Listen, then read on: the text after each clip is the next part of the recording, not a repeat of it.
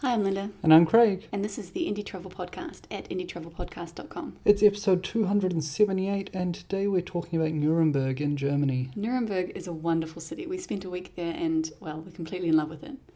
Yeah, it really surprised me actually in how much I enjoyed it. I normally don't go in for the the pretty medieval cities, which is what I'd seen in photos and things like that. And it is what it is really, but Yeah. it really caught my heart. I I don't know. I've fallen for it. I think we should actually thank the Indie Podcast community for that because Mm. this was the one where we asked you, should we go to Nuremberg or Frankfurt? And you said overwhelmingly Nuremberg. Yeah, So we about 12 votes out of out of 11 or something. 12 votes out of 11. yeah, absolutely no one said Frankfurt, and so we ended up in Nuremberg and just uh, found our way around. It was really brilliant. We were there as part of Indie Germany, which is our five week trip through Germany, five cities, uh, Germany by rail with a German rail pass from acprail.com.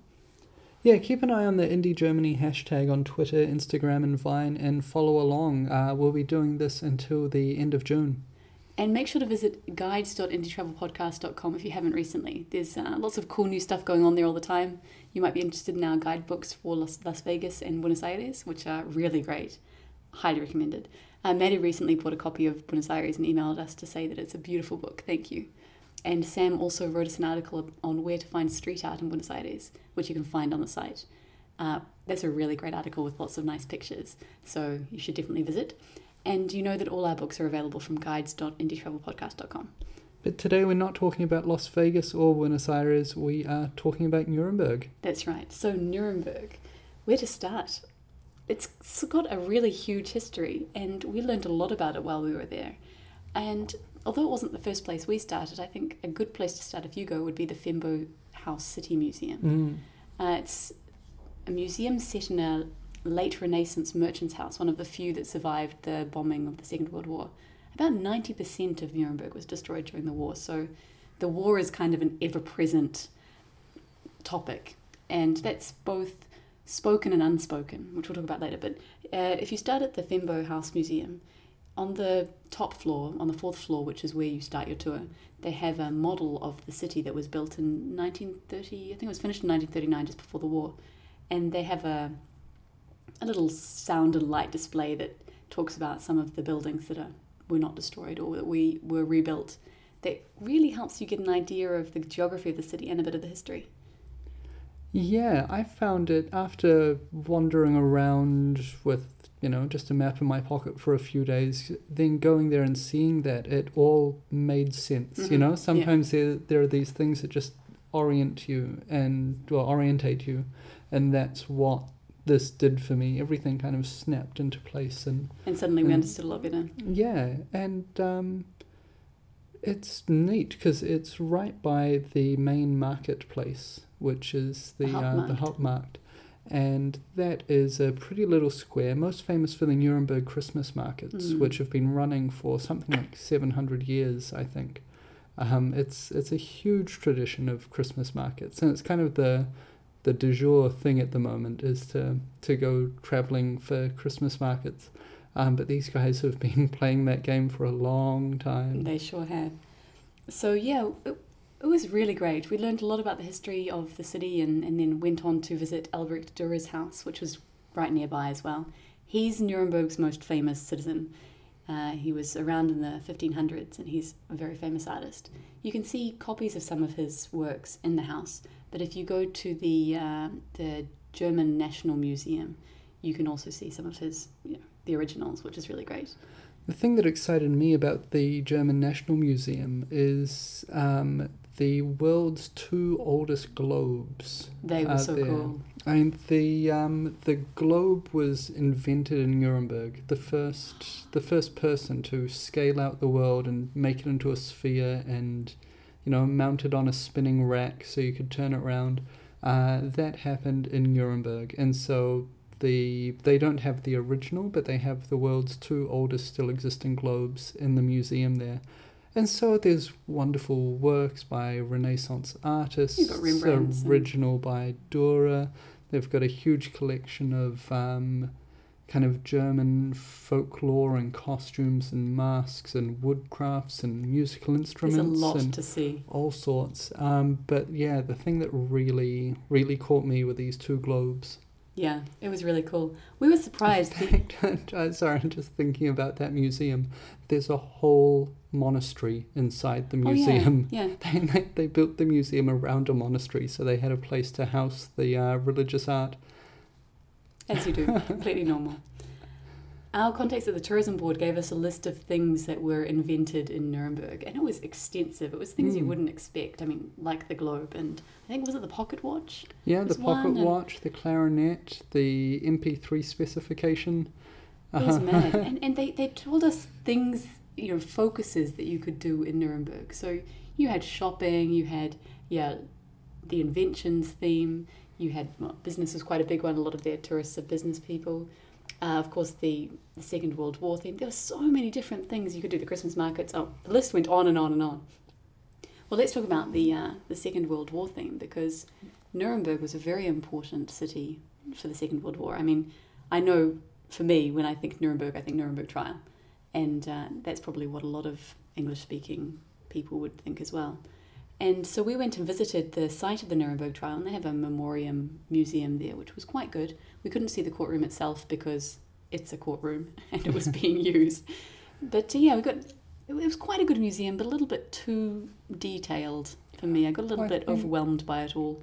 Yeah, it did a good job of drilling into specific details, but not a good job of telling the big story. Mm. And the big story is kind of this was the the first court um where state rulers and you know people of power in a state were taken to court for crimes against humanity Mhm. by an international set of judges. There were people from all of the, the so called victorious nations of uh, Britain, France, Russia, and, well, it wasn't Russia then, it was the USSR, and uh, the United States. And so, And it was pretty amazing that they could that's kind agree on what yeah, on the kind of the procedure and on the, the, the basic ideas. That was that was a huge victory in and of itself. Yeah, and uh, yeah, so that was kind of the the thing. But the reason that it was well, part of the reason that it was held there was that Nuremberg. Uh, well, the courtrooms didn't get destroyed in the bombing, so that was important. Mm. Um, but also, it was one of the kind of ceremonial headquarters of the Nazi Party. This is where they built a lot of their monumental architecture, and one of them still exists a big parade grounds um, that was the outside was all finished and is this beautiful, stately, monumental stone, and then on the inside, it's all just brick and It's finished, scaffolding yeah. and completely and utterly unfinished. So the the presentation of power was there, um, but it was all hollow inside. And in fact, it's been hollowed out completely by a, a modern architect who designed it as a museum space. He's put this big metal and glass They call it kind of shaft, Yeah. yeah. right through the middle of it to kind of gore the heart out Yeah, of this symbolise. monumental architecture. And uh, gosh, the, the museum there is That's really Amazing. good. Highly recommended. So yeah, the idea was that the uh, the Nazi Party had a rally every year, and twice before, the, I think twice it was held in Nuremberg, just at random, and they chose it as the city of the of the rallies. And so they ended up having six in total, and they planned to have more and more. And thousands and thousands of people came to the the Nazi Party rally grounds, which is part of the reason why they were building this huge complex, including the um, the building that we visited for the Mm. museum. It was really great. yeah. It was I really great. It didn't have the, the heavy emotional impact of visiting like the concentration camps at Auschwitz and at, at Dachau, but it did the best job for me anyway of telling this complex story and kind of picking up all the disparate pieces and putting it together into a narrative that Mm.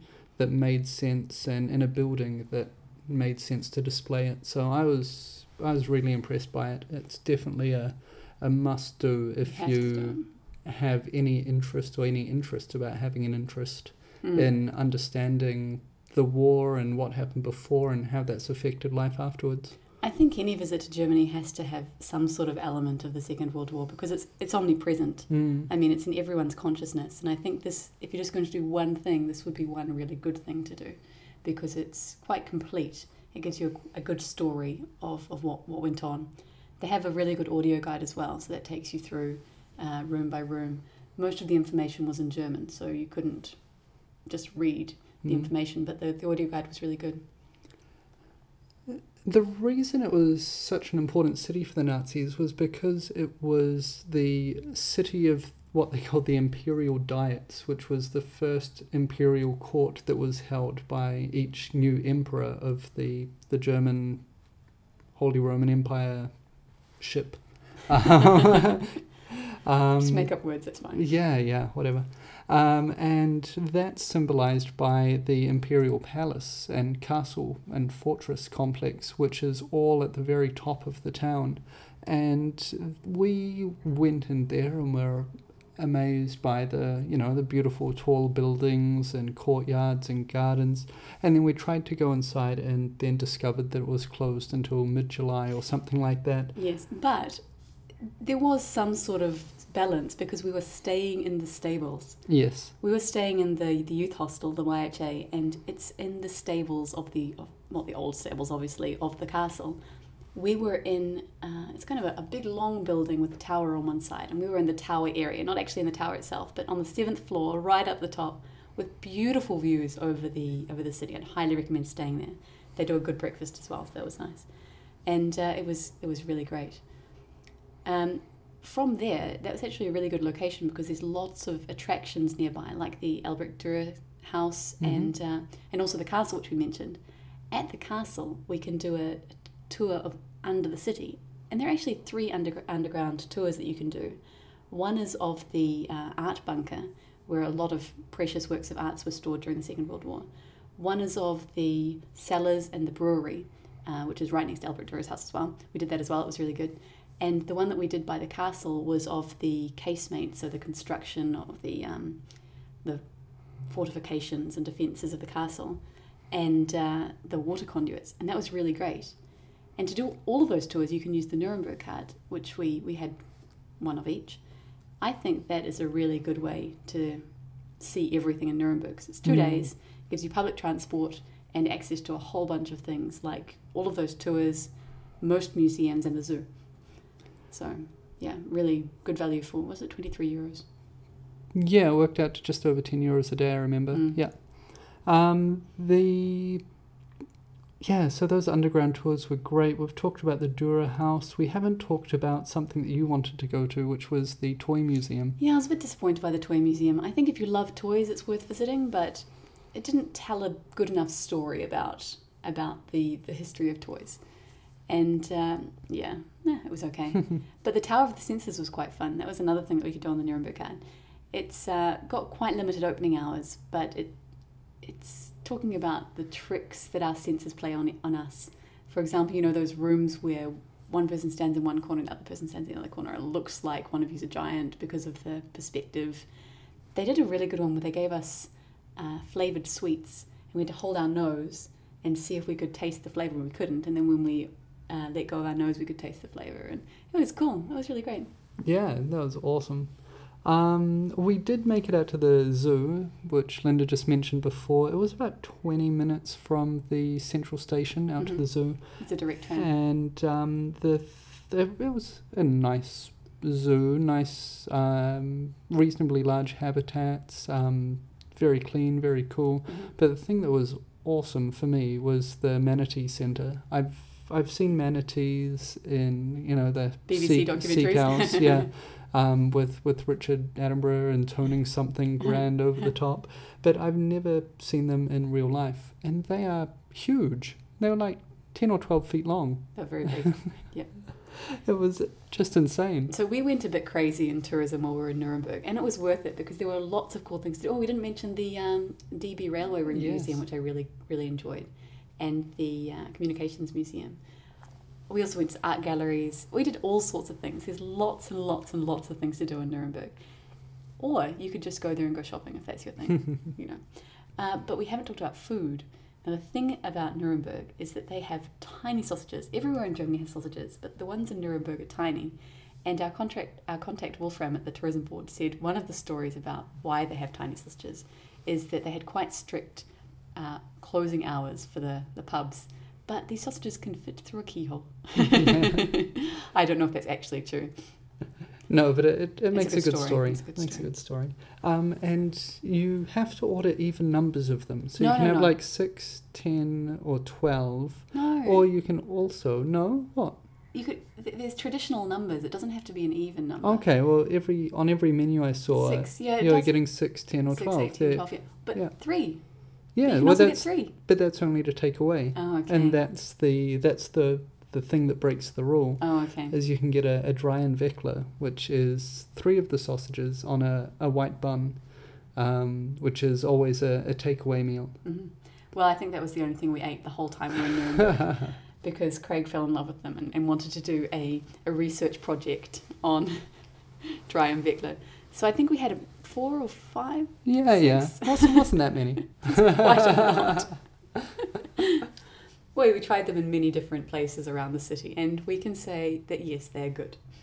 So I've been talking about lots of things to do, but just Nuremberg itself was stunning. I mean, I think I could have quite happily, with the exception of the first couple of days when it was freezing cold and I brought my polyprops, my like my thermal underwear back out of the, the bottom of my bag because it was just so was cold. cold.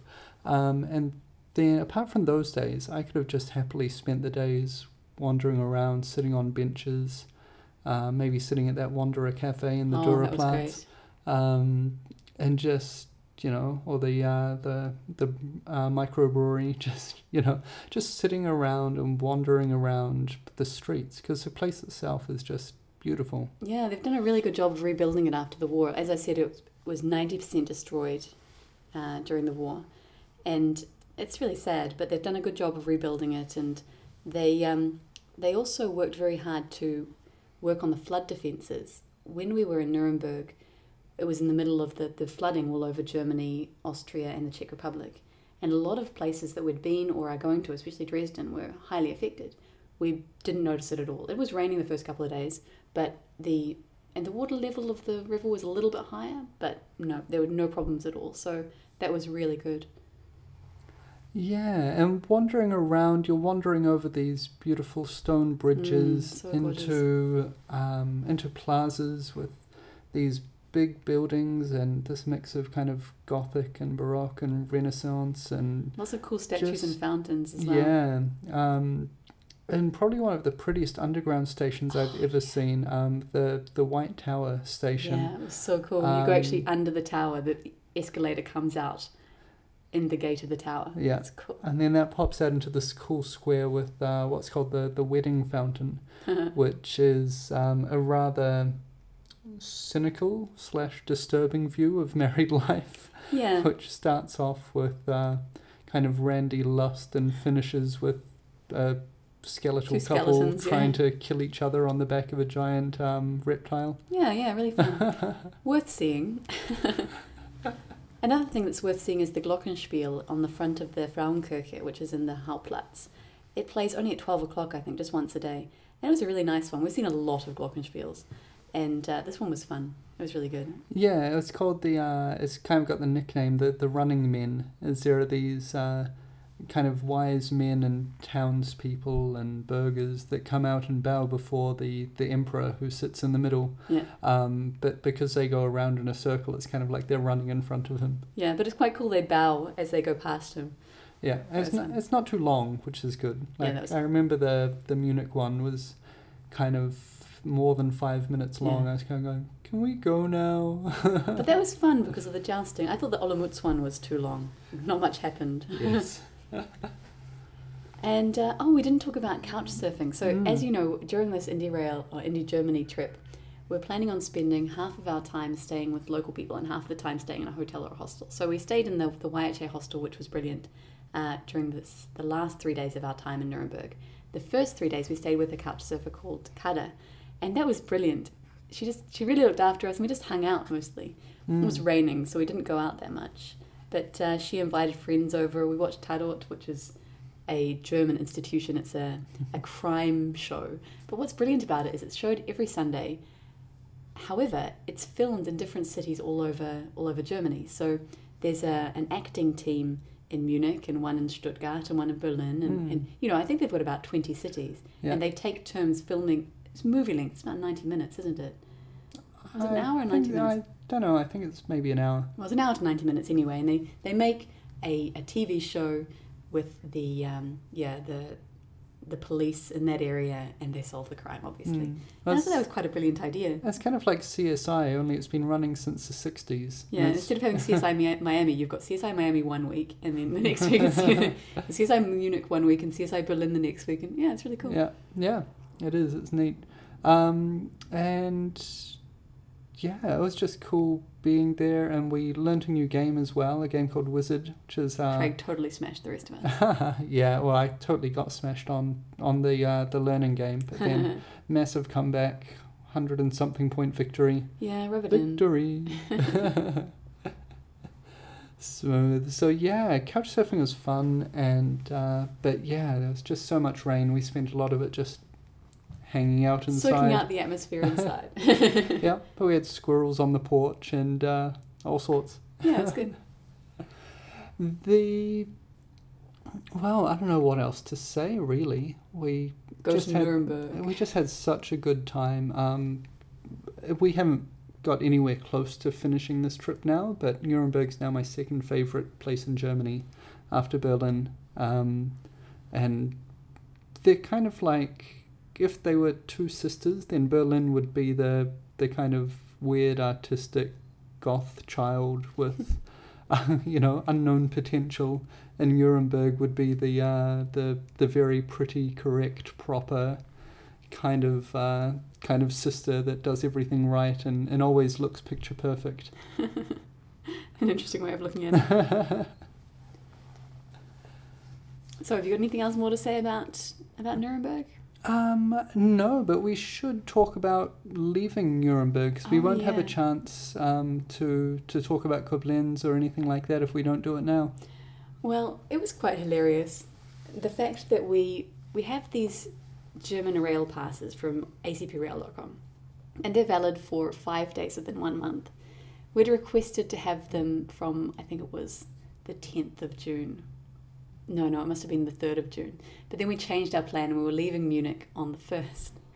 So we didn't end up validating them for our trip from Munich to Nuremberg, which actually worked out really well because uh, the German rail network has a really good regional pass called the Bayern ticket. And in fact, most of the regions in Germany have a similar ticket where you can use all of the regional trains in the region for a day for some stupidly cheap price. In this case, it was 26 euros for the both of us, which was cheaper than the per day price of our German rail ticket. The German rail tickets are brilliant for intercity trips if you're traveling on ICEC or the ICE trains. But uh, in this case, going by regional train was a good idea. Well, that meant that we had to validate our German rail pass. So we went to the station, took a number, realised that we were what, 24 numbers down the queue. and then we realised that we had first class tickets. So we turned around, noticed there was one person in the queue for the for the first class desk, and then just sauntered up and and had our passes validated. It was brilliant. Yeah, it's a huge advantage to having those passes. If you're 26 or younger, you can get second class passes. But uh, I think in order to uh, to make better use of their first class cabins, if you are over 26 and you're getting any kind of rail pass in Europe, you uh, you pretty much end up with first class tickets. I don't think any country issues adult rail passes that are second class. I think Interrail So- does, but it, Eurail definitely doesn't. Mm, no, definitely And- not. The German rail pass is much closer to Eurail because only non-European residents can, can get in. Yeah, and um, so, yeah, that was a, a huge advantage. And you also get uh, kind of in cabin service as, Yeah. as people come around and offer you coffee and drinks, which aren't complimentary unless you're on the, the ICEs, which The are the. sprinters. Yeah, which- only. okay, only on the sprinters, which are the fast intercity ones. Um, but yeah, they you still get uh, in cabin service, which is quite nice. Um, so yeah, so we, we got that and we went out to Koblenz where we planned to spend an hour or two and then jump on a boat heading um, along the Rhine to get to Bonn. But unfortunately, because of all the flooding, the, the boats weren't running. For some, I'd sent an email to ask if they were running and got no response. And uh, since our friend Richard, who was staying with in Bonn, had seen lots of boats going up and down the river, we assumed that it would be running. But no, the the company that runs the trips that we had had hoped to go on was restarting their routes the next day. So we didn't do a boat trip. Maybe we can do one. and, we got up early for nothing. I know, could I know. We we planned to do this because you know it's quite fun to use everything that you can use. But no, but luckily it was a beautiful day, so we just uh, camped out under a tree and read our books. Yeah. And that was actually glorious. I think Koblenz is a nice stop. Um, they had a really nice old town that was mainly pedestrianised, lots of shops and bars and cafes. Mhm. Um, we ended up in a little kind of traditionalish grill place and just had a you know a, a cheap lunch. Um, and then yeah, walked down along the waterfront and saw all the flooding along the river, which was crazy. Yeah. And it was just so hot. It was like the two o'clock. It was the hottest part of the day. It was humid, and we just found a space down on the Eck, which is the corner where the Mosel River meets the Rhine, and just sat under a tree. And I don't think we moved for about four hours or five No. hours. We'd made the mistake of taking our bags with us because they've recently moved their tourist information office from by the main station to the centre of town, which is about one and a half kilometres away. And since we thought we were going to be catching a boat, we took all our bags with us. Otherwise, we could have left them in the lockers at the station. Mm. But uh, yeah, so we didn't want to walk too much. I'd managed to hurt my leg, and you know it wasn't wasn't the best for walking. But just lying by the river under this, under a tree was really nice. It was. It was beautiful, and um, although you can go into the uh, the castle, and the castle there was quite cool. There was a skate park out the front of it, so you can go and, and skate with this huge castle behind you, um, or you could catch a funicular over the river up to the um, the big fortress complex on the other side of the river, which protects the city. Uh, we decided not to do any of that and just lay in the park and uh, yeah did did very very little. It was it was very nice, but a great stopover. Lots of stuff to do. hmm Um, and, And, you can see the Lorelei Rock on the way as well. That oh was yeah, quite cool. there's a, a story about a mermaid that lived in the river or something like that. I don't know. Oh, Linda. Yeah, it's you know we were told we had to see it. We saw it. We didn't see the. There is a, a mermaid statue apparently combing her blonde hair at the foot of the rock, but we didn't see it. No, no, I think we passed by too fast on the train, or Mm, maybe she, maybe was she was underwater. underwater, like quite a few things. Um, yeah, at the the Eck, when I looked down, there were kind of pot plants on the walkway about a meter underwater. I was like, ooh, we should be able to walk down there. Oh well. Wow, that was uh, that was Nuremberg and um, a little bit of Koblenz on our way to Bonn. And uh, next week we'll be speaking about Bonn and Cologne. Yeah, we're in Cologne at the moment, and it's so far a really lovely city. Nice and warm, which is definitely an advantage.